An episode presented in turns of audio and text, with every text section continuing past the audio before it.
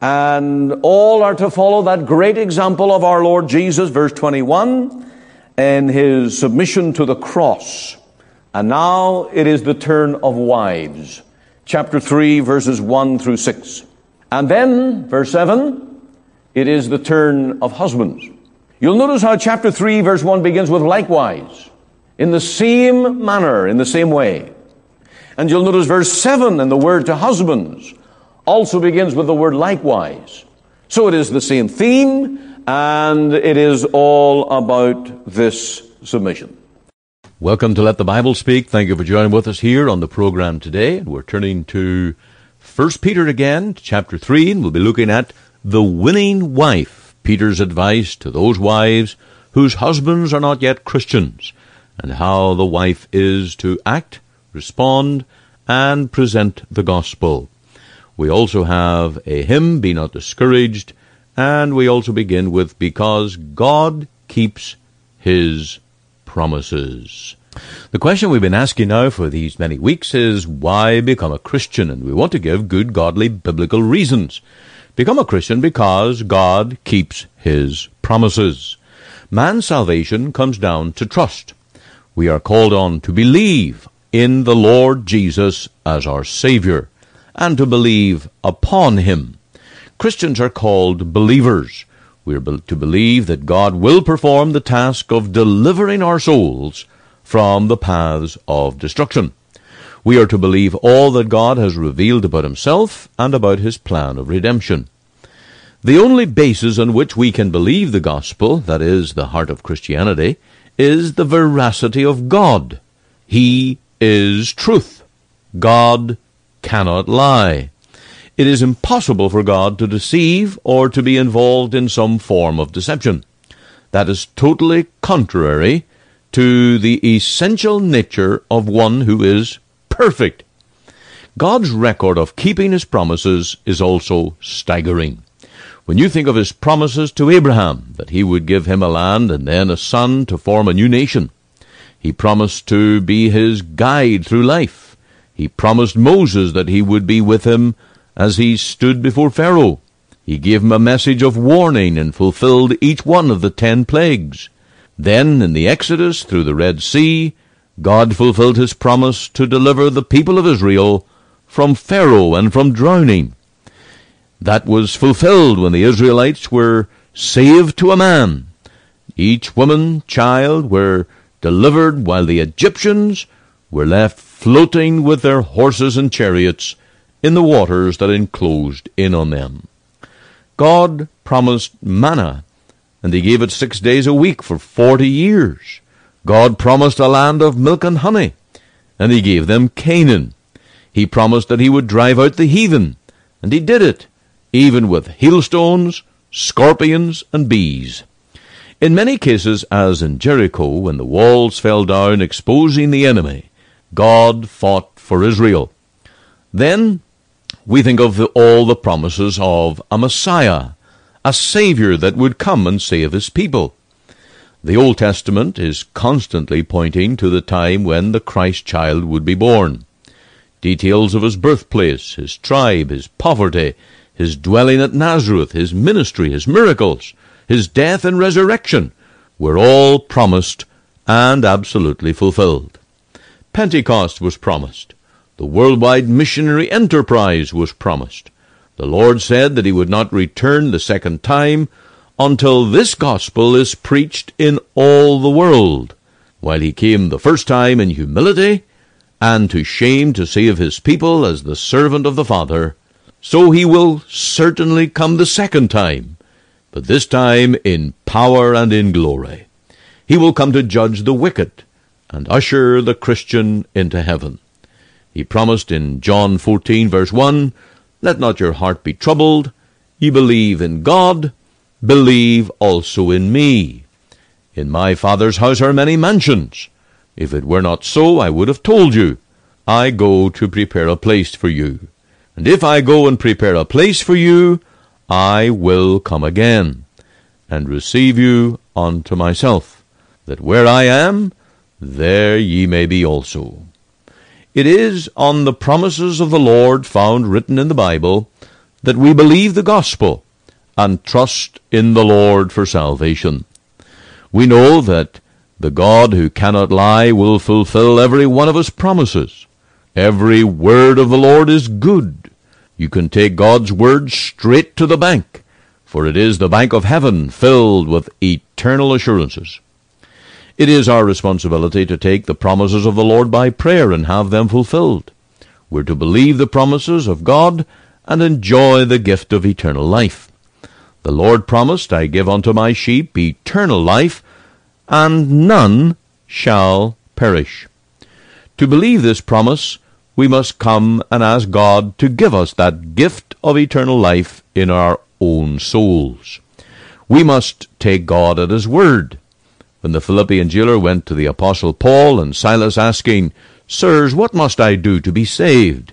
They instructed him, saying, Believe on the Lord Jesus Christ, and thou shalt be saved. That is a promise. Why become a Christian?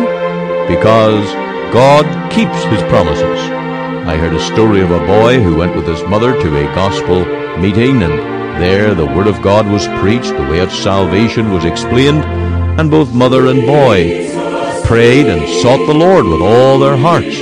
They confessed Christ and pleaded for forgiveness of sin. The next day, the mother sent his boy off to school as usual, and through the day the mother was plagued with doubts. Am I really saved? Can this be true? And how can I be sure? And she was rather downcast, puzzled, and perplexed.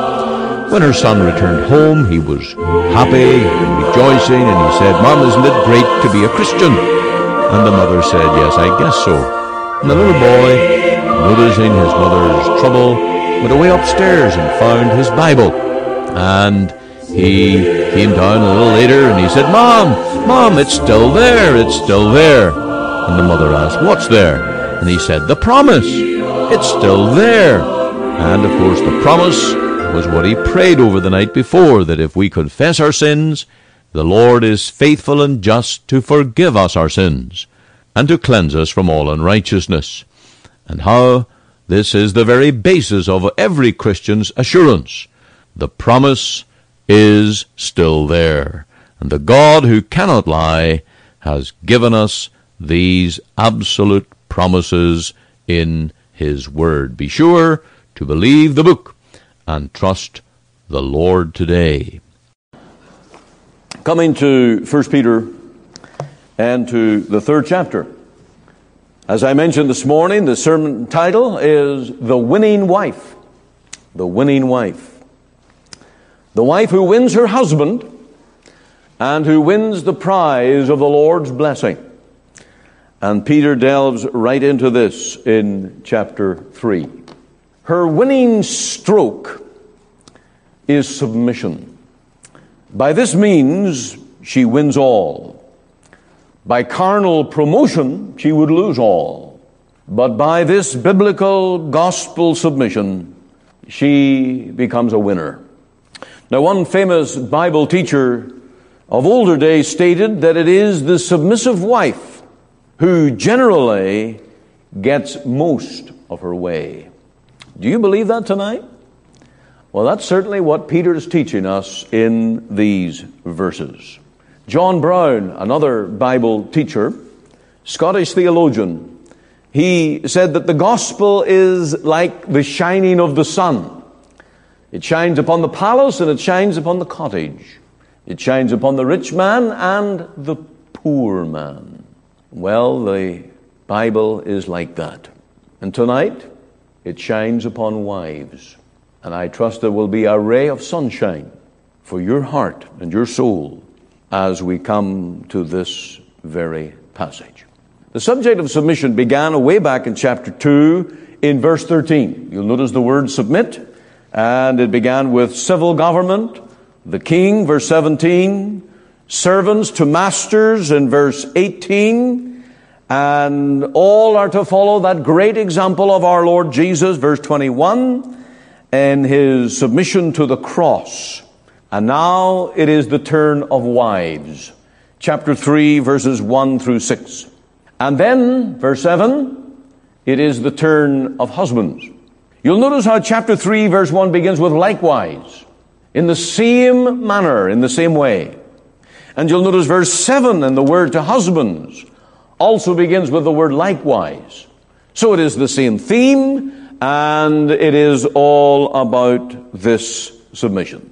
I want you to note tonight that Christianity has elevated women in history. Heathenism degrades womanhood. Think of the women's shelters tonight in our city, where women are living in fear, fear of returning home. The domestic violence is too much, and they cannot face husbands uh, that are brutal and the horror of such a home. And that is rich and poor again. Uh, there are many wealthy homes where wives live in awful fear. But the Bible and the gospel has always elevated Christian women. Another thing to note in this passage is that the marriage bond supersedes religion. The issue that Peter is addressing here is women who become Christian, but their husbands are not. Uh, they, by the grace of God, have come to know the Savior and the joy of this great salvation, but their husbands have absolutely no interest. They are either apathetic or opposed, and as yet have not come to faith in the Lord Jesus. Now, that new relationship with Christ in no ways dissembles the relationship of man and wife. Rather, it enhances it. And the call of the gospel is for Christian wives to be extra diligent, that they serve, minister, and strengthen the bonds of their marriage. Now, that is very, very important in this day of high rates of divorce and separation. We understand, of course, that these women came to Christ after marriage. And while their husbands remain unbelievers, these women become trophies of grace. And they're called to live out the gospel and to shine for the Lord Jesus in very difficult circumstances. With men who perhaps are totally undeserving. Men who are antagonistic to the name of Jesus. And who perhaps are anything but kind and gracious. Another thing uh, which in our society we have to note, is that each wife here had her own husband. Uh, there was one with one, a couple, a pair. It's a tragedy that in our society that has to be de- defined and clarified from the Bible. God's will is one woman, one man, married according to the very role of Adam and Eve, our first parents. That's God's design. And it's a sad reflection in our society uh, when we have to guard very diligently that biblical model. Pagan society, even uncivilized, unreached societies with the gospel, very often have had an underlying respect for marriage. One of the great mysteries of discovering new civilizations, people that have never had contact with the outside world, yet within their culture, there will be this understanding of marriage. But our postmodern culture turns even from that and turns away from God. And so the submissive wife is to be a winner.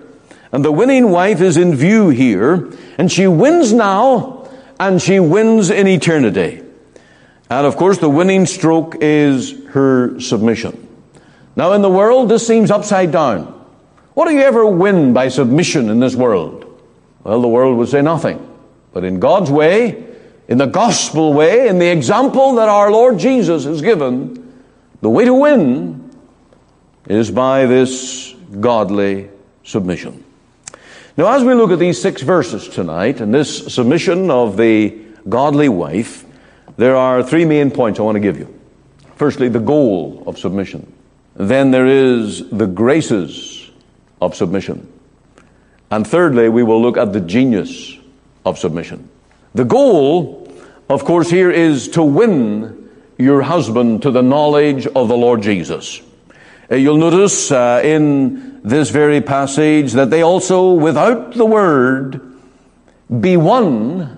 That means they be converted, they be brought to Christ, they be won by the conversation, that's the lifestyle, the godly living of each wife.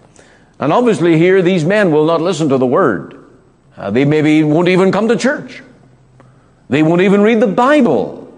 Uh, they won't acknowledge that Jesus is the true Son of God. Maybe they're agnostic and shrug their shoulders to everything and don't want to even answer the question if there is a God.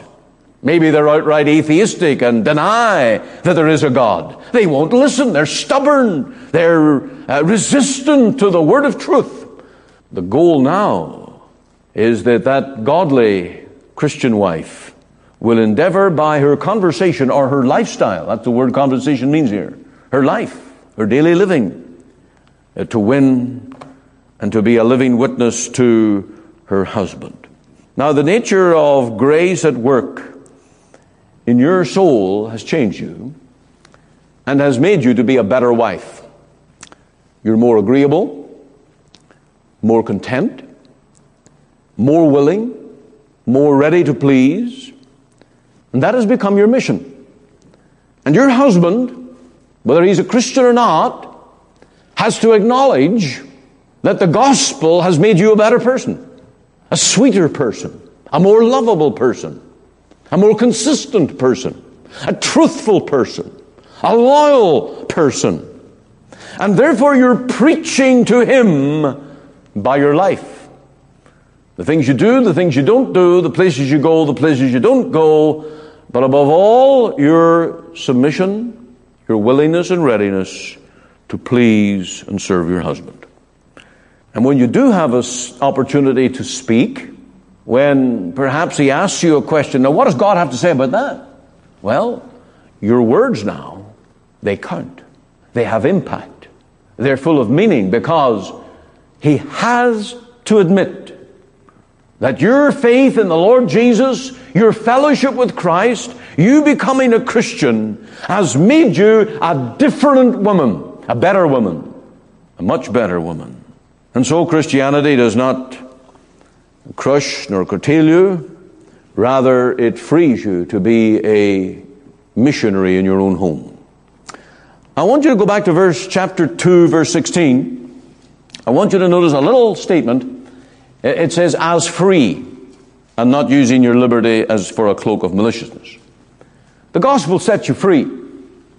Sets you free from the devil, set you free from the guilt of sin, set you free from the awful guilt of conscience, set you free to have fellowship with God, set you free to overcome bad habits, and to be a new person, set you free.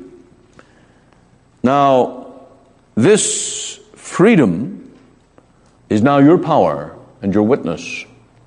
Doesn't set you free from your husband, doesn't dissolve the marriage, it doesn't change the fact that you have to live with a man who is not interested in your Savior and all the tensions that that brings and all the perhaps the strife that that may bring.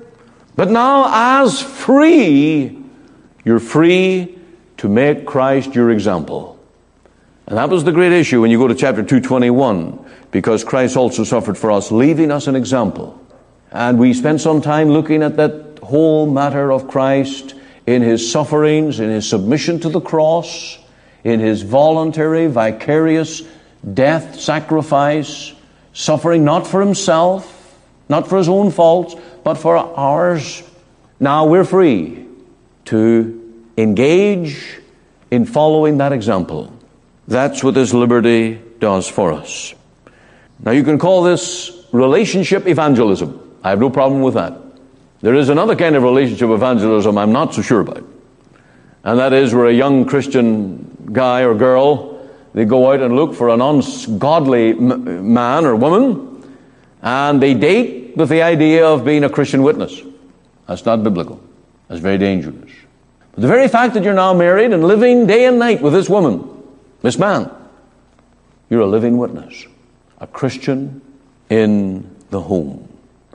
the closest relationship that God has ever ordained, and now you're to live it before your unsaved home. Now, in our day and generation, there are many, many women who live in this situation. As I think of our Victoria Church, Prince George Church, Calgary Church, there are a number of women who live in this category, facing the challenge day by day by day of submitting to an unsaved, unchristian, unconverted man who has absolutely no interest or no desire for Christ. And you'll notice verse 2 it says, While they behold, they can't help but see this witness before them. They live with you day and night. The things that you watch on television, he notices. The things that you read, he notices. The things that you get excited about, the things that you want to put away, be done with. And so it is a very, very, it's like living under the microscope. It's living under pressure. It's living in a fishbowl. Of course, the loving, submissive wife doesn't want to run from this, but does want to make the best possible use of her testimony for the Lord. And your Christianity makes your commitment to your marriage all the stronger. You love your husband all the more. And you do so not just because of that vow you made to your husband, but in the fear of God. Your vow of marriage now, it's all the more in the fear of God. And you are called to honor and be faithful to that to the very end. You may have married for companionship, but now you minister to a man's soul, not just to his body, but his soul. And that is a much greater mission. And so the goal is to see your husband saved, to see your husband converted. And you are called here, likewise, ye wives, be in subjection to your own husbands. It is now your mission. And you're going to need a lot of grace, a lot of prayer. Uh, there will be disappointments and there will be times when you wonder, can you go on? But it is your mission in the providence of God that you cannot run from. Now, secondly, I see in this chapter the graces of submission. Not only the goal, but the graces that are given. The first grace is unquestioning fidelity. Verse 1. Likewise, ye wives, be in subjection to your own husbands. Your own husbands. There is unquestioning fidelity. There are areas of temptation that when one partner is not a Christian, not saved, that too often you go your separate ways. He goes the way of worldly things, and you go the way of God's people, God's church, prayer meeting, church services, and that it seems that you're going on two different paths. You mingle with Christian friends, and you're expected at the same time to entertain your unsaved husband's ungodly friends. You're to act as his wife, and this is a balancing act. It takes great wisdom. You're never to feel as a wife should act. You should be by your husband's side as much as possible. You should go on vacation together, go on outings together, visiting family, friends together. You have a role to fill in this scenario, this call to be in subjection to your own husband. You can't opt out of all the areas that involves submitting to your husband. And above all, above all, never create a situation where your husband has to question your behavior or company, especially your loyalty to him as his wife. So that's unquestioning fidelity, verse 1. Then, verse 2, you have Christian purity. The key word here is chaste. While they behold your chaste conversation. Conversation again is lifestyle. It is your way of life. And it's done so coupled with fear. Now, it's not fear of your husband here, it's the fear of God. I think we can establish that from going back to chapter 2, 17, 18. Honor all men, love the brotherhood, fear God. And so, uh, the chaste conversation is coupled with a fear of God. There is nothing about her ways that seeks to attract other men. Her dress, her countenance, her behavior is to ward off every other interest. And she will not advertise discontent with her own husband. Let me tell you, that has opened up an area of wrong relationships many, many times. Like, I, want, I need a, a shoulder to cry on. And in a wife's bitter complaint of her husband, she ends up pouring out her heart to some other man. And thereby that whole chaste conversation is blown.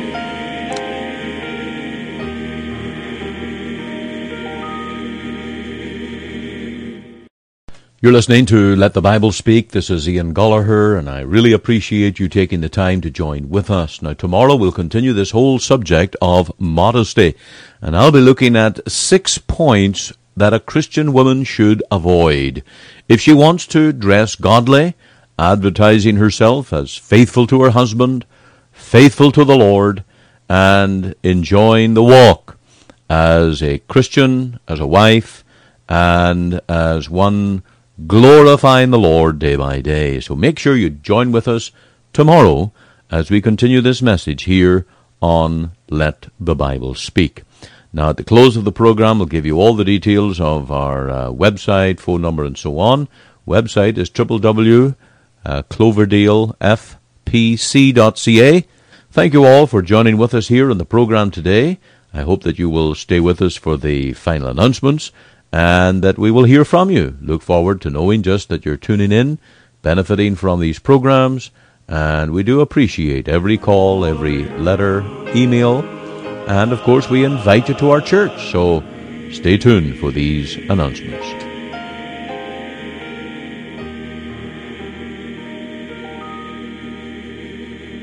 This broadcast comes to you today from the Free Presbyterian Church in Cloverdale, located at 187 90 58 Avenue, Surrey, at the corner of 188 Street and 58 Avenue. On our website, you can find gospel articles, links to our sermons, and our gospel booklet called A New Beginning. There you can find a link to our Sunday services that are broadcast online. For all this information, please go to our website at cloverdalefpc.ca. You're warmly invited to attend any of our Sunday services at 10:30 a.m. and 6 p.m. to meet with us as we worship God and to hear the preaching of his precious word. We also meet for Bible study and prayer at 7:30 p.m. every Wednesday evening. Our Sunday school for children and adult Bible class meet every Lord's Day from September to June at 9:30 a.m. You can contact us using our office number which is 604 576 1091. Alternatively, you can email me at pastor.cloverdalefpc at gmail.com. Again, for all this information, please go to our website at cloverdalefpc.ca. Our burden is that you will hear and understand the gospel that will you to know the Lord Jesus Christ and his great salvation. And this is Pastor Andrew Fitton. Thank you for listening today, and be sure to listen Monday to Friday at 5 a.m. and 5 p.m. and on Sundays at 9:30 a.m. on this station for our full or church service as we worship the Lord through the ministry of his word.